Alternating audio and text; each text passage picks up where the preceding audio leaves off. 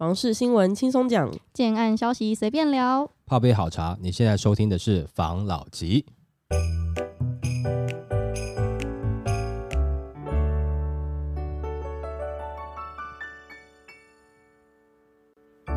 关心你的房事幸福，我是房老吉，我是大院子，我是武同浩，我是春水堂，我是曾祖丹，我是 Coco。好，那今天我们要来讨论前阵子在讲炒房嘛，打炒房。嗯，然后因为打炒房呢，最近也蛮多新闻的，然后我们有看到现在打炒房对于高雄、台南造成蛮大的影响，有一个新闻想跟大家分享一下。那这个新闻他在讲打炒房冲击六都四月买卖栋数年月双减，南二都最鲜明。那六都四月的买卖移转栋数就是年月双减，是因为三月中旬就是央行已经开始。升息了，那那个效应已经开始浮现，然后又在预期利率走扬，政府开始就是继续打炒房的情况下，民众购屋也开始转为观望。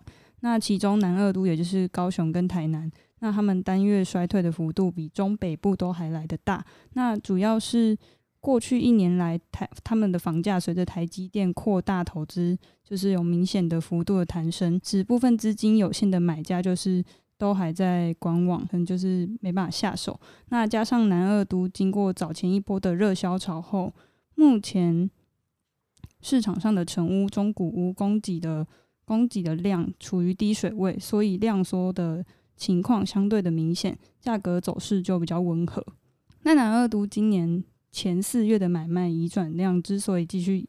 延续高档，主要是仰赖第一季的高成长的支撑。那事实上，六都前四个月累积的买卖移转量能虽然保持是正成长，不过与前一个月相比，年增幅已经就是逐渐趋缓。因此，四月房市的观望气氛确实就是比稍早再浓郁一些。那在打炒房升息跟一些政策持续发酵下，后续买卖移转的成长率不排除再进一步的收敛，房市预估将朝量缩价稳的趋势发展。好了，针对南部哈，南部我的看法就是，呃，之前我们就讲嘛，就是呃，当你去做升息的时候，它的价格就开始有变动，或是说有抛售潮。嗯，其实一个很简单的想法是，就知道那个有多数是投资客进去嘛。嗯，那投资客进。如果说他觉得不好赚了，利润不够了，那当然他就有可能会收手。那你说后面要追进的这个自助客，现在讲实在话也在观望嘛，当然会希望你你价格再下来一点再说啊。现在感觉上还有机会再下来，那当然就希望再撑一下嘛。嗯，是不是？我想讲一个，你讲啊。台南他现在啊，就是好像有抛售潮吧，因为有前阵子我有去台南。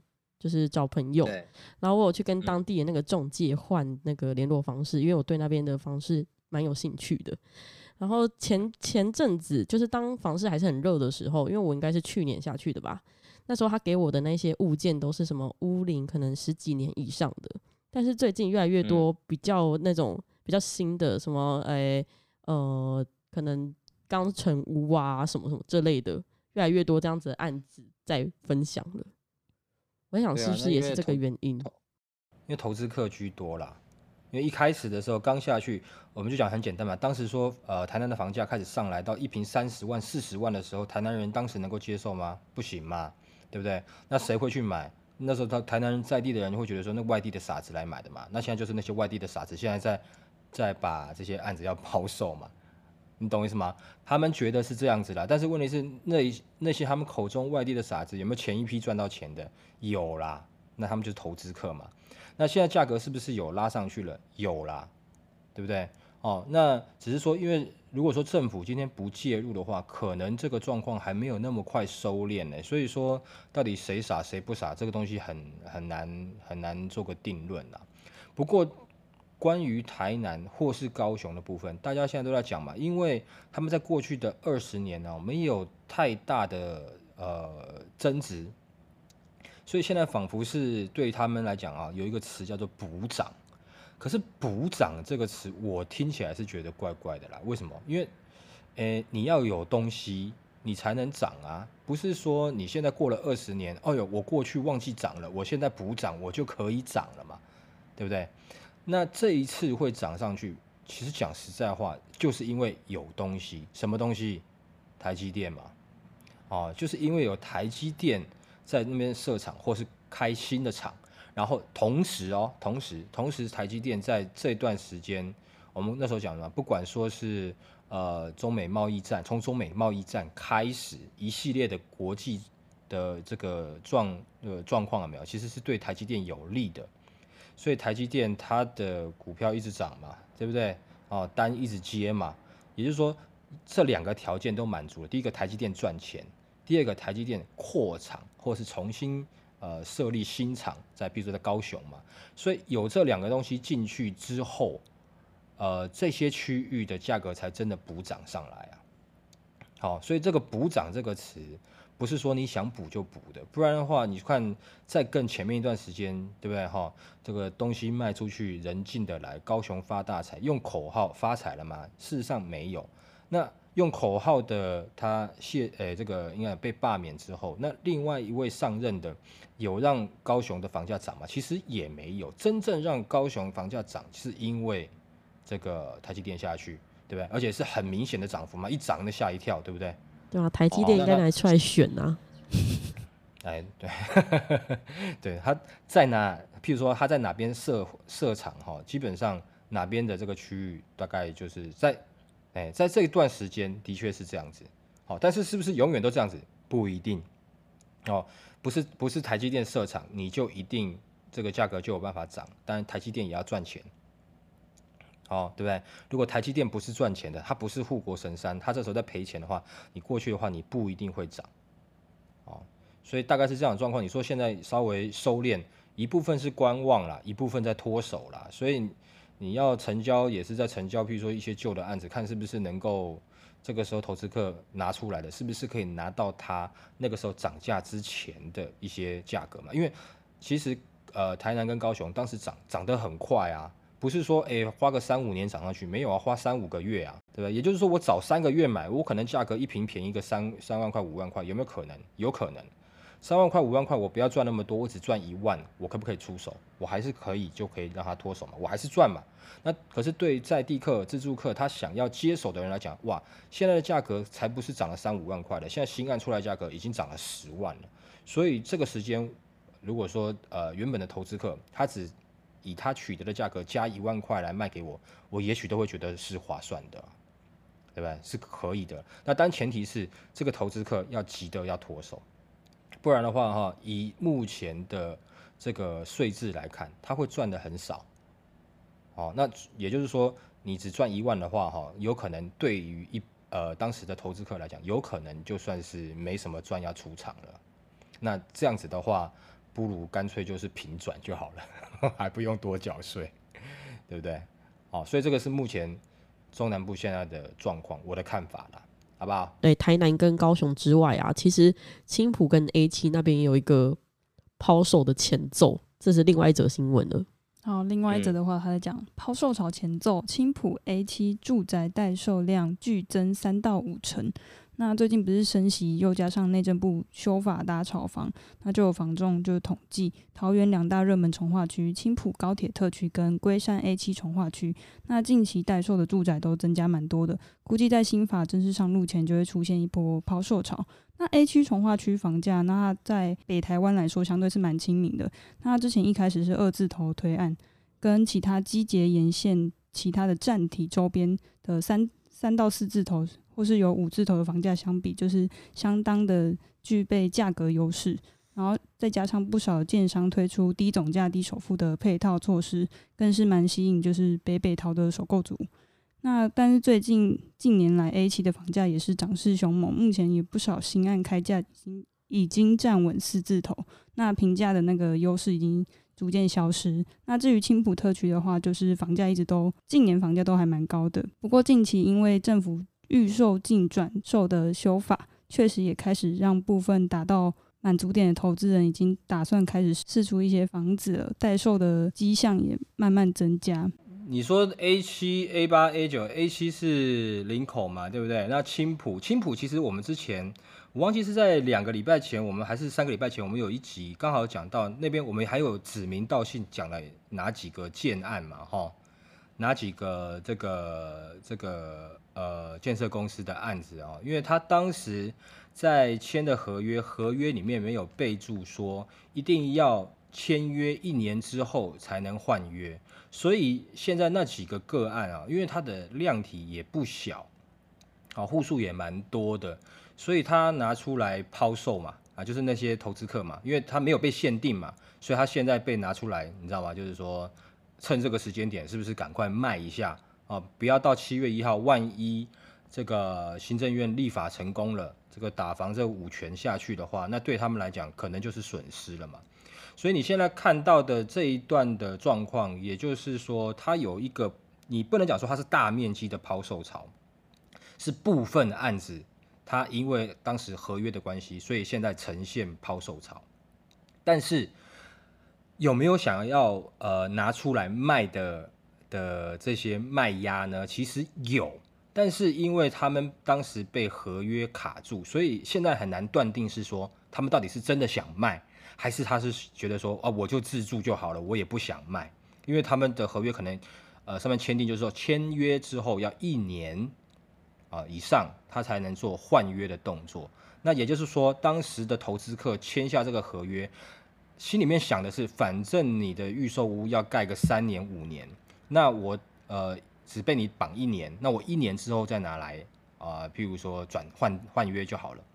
可是现在随着法令可能要实施，可能这些人已经打消念头了啦，因为他绑的一年的时间，可能早就已经超过今年的七月一号了。所以他在想的是他怎么样去走中长期，但是的确是有大部分的是由北客去那边做自助的，哦的个案。那再来你说 A 七的状况，其实也是当时一开始在炒的时候，其实投资客也都是先过去啦。但是这些投资客现在是不是当时可能投资是觉得说我要短期卖，或者是就是和这个我签的合约一到以后呢，比如说我一年不能换约。啊，一年之后可以换约的这个状况下，他签了，他本来是想说，那我一年之后再卖，但是现在可能就不这么想了，因为附近的房价已经整个上来了。那再来就是，也许是因为呃七月一号的关系，他也不一定能够换。那他也觉得说，那我现在持有这个资产好像也不错，因为它价格已经涨了。所以其实现在是他说的有抛售，其实是有部分的个案现在呈现。呃，现在想要卖，赶快换换约啦，想要卖掉的这样子的状态，但是不是大面积的，但是大面积的状况下，到底是有还没有？有些地方我们不好确定是，因为这个部分的卖压是被封住的嘛？那他可能被封住之后，他就继续走长期了，或是他有可能被封住之后还是很想卖，那这个时候，呃，最后我们要看到底是怎么样状况，也就是说在呃成屋之后。当取得使用执照、过户完成之后，会不会有这个，比如说抛售潮出来，它的卖压是不是释放出来？那那个时候我们才能知道这个时间点是不是大部分的呃的购物者，那个区域的购物者都是投资客。好，因为在现在在这个现在的状况，你比较不好判定。我们当然。在业界听到是有很多是自助哦，但也有听到是哎、有部分是投资哦，也有听过说，譬如说这个那个工程师组团，对不对？从新竹北上去去去猎地嘛，这种感觉也、不是讲猎猎地啦，去去抢投资啦，哎、对，像这样的状况有啦，所以现在你要去判定这个到底是不是呃真的是抛售，还是只是？呃，目前状况应该讲就只有个案啦，但是面积不是很大啦。但是如果说你要去讲说到底面积大不大，我认为可能是要在成屋之后会看得比较明显一点点。嗯，好不好？好，那你来下一则。下一则的话还讲卖家难，房地炒翻天，无人获利，从建商到投资客满腔怨念。那现在就是高房价时代，建商代销，投资客屋屋主有苦难言，因为缺工，原物料上涨，成本大增，中小建商都叫不到工班，甚至就是可能动工就赔钱，然后或是无限期停工。那多数建商现在倾向就是成屋在卖，然后也让代销就是陷入空窗期，没有案子可以接。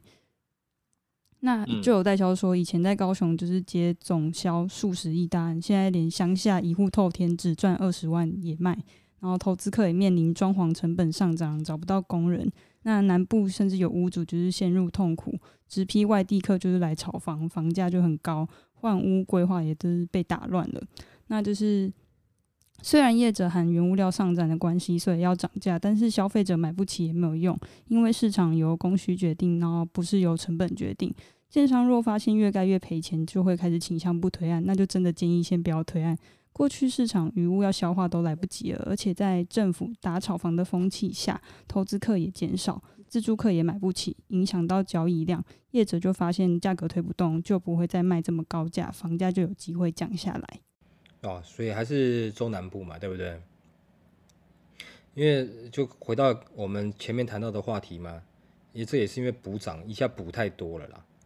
哦，就像譬如说，哦，有很多公司行号是这样子嘛，哈、譬如说，哎，我今天晚上哈加班两小时，我隔天补休，就他一补休补休到中午，有没有？好、哦，就反而被扣钱，这种感觉有没有？哈，补休补太多了，哦，补涨补太多了，所以他现在的状况是因为补涨的这个。呃，程度有点夸张，但是如果说，呃，未来真的是台积电在那边呃的厂啊、呃，已经确定开始营运了，那多数的工程师也进驻了，那这一部分收入的人员，就的确是负担得起那个区域的房呃房价了啦。那不过说你说在地的，他可能在那边呃至少近二十年没有看过那么大的涨幅，突然涨成这样子，以在地的。呃，收入跟薪资结构的状况，的确是会觉得这个价格是会让人买不起的。那这个我们之前呃有分享过嘛？这会是有一种相对的剥夺感哦，有这样子的状况，就是我是在地人，我在这边啊，比如说活了三四十年，但是我却在这个地方我买不起房子啊，房子都被外地买走。哦，这种感觉是很不舒服，而且房房价高，这个已经高到高不可攀的一个状况。也就是说，我得拼了命想办法，在四十岁的时候赶快学一下这个理工科，看有没有机会进台积电上班，不然我买不起，对不对？哦，这种感觉就会让在地人是的确很不舒服的啊。不过这种东西是这样子啊，就是呃，你们有看过那个呃哆啦 A 梦吗？有，有看过吗？哈。那个，我以为你会说小叮当诶。我我对我现在有跟上时代哈。那个胖虎啊，没有，他是不是偶尔会欺负这个小夫？嗯。好啊，小夫是不是就会去欺负大雄？对。好，有的时候这个现实面会是这样的，就是我们之前有提到过，就是当时一开始竹北在炒作的时候，其实新竹人对于竹北是完全无感。哦，那很多的外来客或者是呃台北的投资客下来炒作了一番，就竹北就被炒上去了。那后后来新竹这些工程师就有学到这些经验跟技巧，在下次之后，不管是去炒青埔啦，或者是去炒别的地方，诶、他们也懂了。那北北市的更不用讲，一路以来他们都很会炒作。那我的意思是说，呃，比如说。台南跟高雄的，也许这一次你们错失了良机，但是下次炒到屏东的时候，你们可以杀下去，就会是像这样状况。这个你说不公平吗？是不公平呐、啊。但是问题是，呃，至少我看到了这二十年来都是像这样子的状况，就是有经历过一些从化区或是某些议题炒作，那个区域成长哦，这个涨幅很大，在地人不接受。外来客来投资，这样的经历完的时候，这个区块的在地人会在下一个从化区，或是在别的县市里面找到春天。好，对，就这样，就一直，嘿，对，就是一直以来大概是这样子的氛围啦。所以，呃，像你刚才讲说，像现在，呃，是不是高雄啦、台南这个地方案子尽量少推？你以现在那个区域的状况来讲，的确是啊，就是你现在在在开的价格，你不可能。不可能很亲民的嘛？你这个价格其实当时一开始在开的价格，也就是在锁定投资客嘛。我我们用个最简单的去想，好，我在高雄，如果说我住了啊二十年好了，那那个时候平均的房价大概在二十几万，请问你，我今天我作为如果说我是呃高雄的建商，我开价我会开在多少？如果我要推个新案，应该也是二十几吧，对不对？但是为什么会突然有一个建商，大家还在开二十几的时候，他开四十几呢？那很简单嘛，一看他就是从北部来的建商，他不是卖你高雄人啊，他卖的是谁？北客，你懂我意思吗？他开的是台北的价格，他也卖给的是台北人。哦，也就是说这个价差已经在在那个时候就已经哎做出来，很明显你会觉得是涨幅。那后面呢，不管是地主看到哇，原来可以卖到这个价格哦，房市的这个很热络，新闻报的这样子，那变在地的建商也敢开这个价格了。也敢开到四十万一平的，那这个时候地主就觉得说啊，你们可以开到四十万一平，那我土地为什么要便宜卖？所以土地价格也上去了。那到现在，也就是说，当时一下呃价格开很高的这些北客或者是新主或不管怎么样了哈，外来的投资客退场之后，那你这个价格要卖在地的人，我们讲嘛，就是你可能在一两年前在地人就是不能接受这个价格，所以没人敢开嘛。你当时敢开是因为外来外来的投资客要进来嘛？你卖的是外来的投资客嘛？那现在变说你现在要新推案，你土地价格下不去啊？因为地主说啊，你们之前都卖成这样子，为什么要降价？我为什么我我旁边的我的邻居土地卖那么贵，凭什么我要卖便宜给你？不可能嘛？土地价格就像降不下来啦。哦，再加上现在的供料问题，政府打房的问题，呃，打炒房的问题，对不对？那还还有之前讲的，就是针对建设公司的这个信用权数的这个管制，对不对？所以其实各方面来讲，其实是不是那么友善的？所以对于这个区域的建商要推案来讲，的确是可以照刚刚你们在讲这个新闻，专家建议的说，也许就缓缓吧，现在先不要推，可能是比较好的啦。不然你这个时间，你其实价格开高高，其实你的成本也不一定抓得准啊。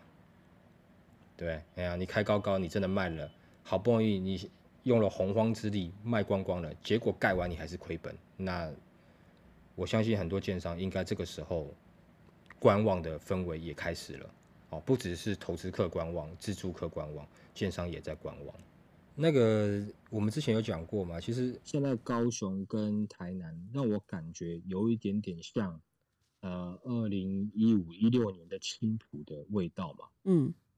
哦，就是有点感觉很像，因为在二零呃一二零一二年到二零一四年，我记得那时候青浦涨幅很大，嗯，因为那时候青浦其实就是就是一大块田地啊，嗯，哦，然后那时候的涨幅很明显，然后从一路从呃一瓶十几万，啊，因为它的交通在那个时候还不算是很便利啊，哦，嗯，那一瓶十几万突然涨到一瓶四十几、五十几。然后呢，突然间，呃，在两个礼拜还是三个礼拜，从五十几价格突然掉回到十七万一平，然后二十三万一平，这之间，啊，很多那时候在线上在卖的案子，然后就造成什么状况呢？这个案子可能譬如说，原本他只卖了七成，前面的七成全部退掉，嗯，不买了，可是就是完全整个青浦就就很很冷了，找不到人了。哦，你你在那个时候在青浦看得到的人啊，全部都是卖房子的人，啊，要不然也也没有别人了，哦，大家就那边你你看我，我看你，啊，看不到客人这样子，哦，就是有点像那个时候的状况。可是那现在青浦涨上去了，又涨回来了，那是为什么呢？因为那个时候的青浦在讲说有好多的计划要实施，嗯，就是这些计划才刚出来，啊，蓝图也才刚出来。价格就先涨上去了，其实根本还还没有动工啊，还没开始啊。唯一好的一个东西就是这个那个青浦的这个高铁站啊，只有这个东西看得到啊，其他东西他们讲的其实都没有。但是现在这一次再涨回来的，你就可以看到是它不管是之前讲了嘛，哈，Mall 也去了嘛，IKEA 也去了嘛，对吧？生活技能也都有了嘛，嗯，哦，除了除了这个这个高铁之外。地铁也通了嘛，所以事实上它的便利程度有了，就后面啊它又涨回来了，也就是原本要执行的计划，但你光听到计划的时候，你就先炒作一波，在这时候还有点虚的状况下，你只要稍微有一点点的这个，不管是景气啦，或是政令啊，呃，去干预啦，你都有可能很快掉下来。但是因为这毕竟计划，政府呃，就设定好这计划了，它就是一定会去实施嘛。它可能需要个几年的时间。现在你就看到这几年它的这个成果了嘛。嗯，那也就是说，他现在在看，不管是台南或是高雄，我认为只要台积电没有哈，就是说开始亏钱，我认为应该会跟青埔的状况是有点类似的。就是说现，因为之前只是听到台积电要来，他们已经先炒作一波了。啊，现在炒炒这个价格高的这样子，但是问题是台积电还没有正式开始营运，在这个区域营运，就感觉不到这个支撑力嘛。嗯，哦，那也没有这个高薪的外移人口进来嘛。但是也许可能放个三年后，这边的这个台积电开始工厂开始正式运作了，人员进来了，那在下一波的涨幅，不管是在台南或是高雄的这一波涨涨幅，就会实时的很难跌下来了。哦，不太好下来。嗯，哦，哦，对，那其实刚刚我们前面也许有提到说，也许青浦最近也有一些个案的抛售状况，但是。先讲大家对于那个区域的价格，目前开到这样的价格，其实，在那个区域的投资客或者是在地的，其实对于价格是认同的哦。我不能讲说百分之百啦，啊，但也毕竟经历过这段时间，一开始不能接受不不能接受青埔，到现在青埔的状况是这个样子。我认为大部分能够接受这个价格的人，可能比较多一点，跟以前比较起来。那现在在你譬如说呃台南跟高雄，这个能够接受这样子价格的人可能比较少，不接受的是多数，能接受是当时的投资客，所以会造成你在南部如果要转手，你价格没有很低，你很难转掉。可是你在青浦，也许你少赚，你就能转掉，这是差异。哦，我感觉上应该是会是像这样子的状况啦。嗯，不过这个之后，也许我们上这个私家登录网站上面查查看，你就会知道是不是。像我们想的这样子，也许不一定啊。好，也许高雄、台南哇又开天价的转售金额，也许啦，不知道。哦，嗯，但是我个人的看法是这样子啦，对吧？好，那可能之后观察看看，因为现在还没有很完全嘛。嗯，对，对啊。好，来下一则。下一则的话还讲投资客注意，专家揭市场三因素，蛋白区恐崩盘。那之前就是热钱跟低利率的环境，就是让房市就是很热络。那即使近期因为疫情升温、政策打炒房及升息的这三个因素去干扰，那根据国立中央大学台湾经济发展研究最新发布的消费者购买房地产时机跟未来半年购买耐久性财货时机的指标结果，虽然是略跌啦，但整体的购买信心仍然是蛮乐观的。那受到央行针对土地限贷跟严格控管陈述的相关政策，还有营建成本居高不下等一些因素的影响，使得建商推案的态度就是去谨慎。那就有学者观察，建造执照近四年发发照的量皆大于使用执照，估计明后年将进入交屋的高峰期。不过，今年下半年因为建商余屋、地主供给及投资客抛售下，新城屋市场增加，明后年可能就会更多，将导致供给量大于需求。相较蛋黄区豪宅和土地的买方有本钱撑着，当初涨得没道理的蛋白区房价则非下跌不可。可以想见，届时就是将波涛汹涌，投资客要小心了。所以这个这个我们之前有讲过嘛，这是最好笑的地方了。然后我问你们各位啊，哈，我今天有两个女生，哈。然后一个女生啊，她说：“哎、我嫁得很好、欸，哦，然后 A 女哈就说我嫁得很好啊。B 女说为什么？A 女就说因为我嫁给刘德华、啊，哦，那 B 女说那其实我也嫁得蛮好的啊。那 A 女就问 B 女说你为什么说你嫁得好？因为我嫁给刘德华他堂弟。好，这是一个笑话，但是你们可能没有笑，可能没有听懂。一。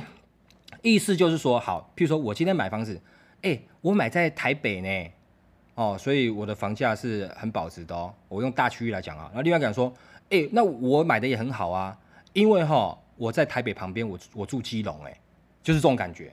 你有听懂我们意思吗？当时很多的这个蛋白区有没有？它并没有实质的建设，它也没有实质的交通，甚至很多，譬如包含工作机会都没有。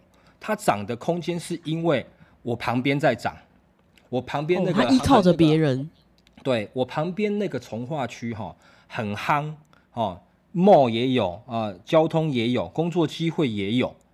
那我在他旁边，因为他一瓶卖到八十万了，所以我一瓶要卖六十万。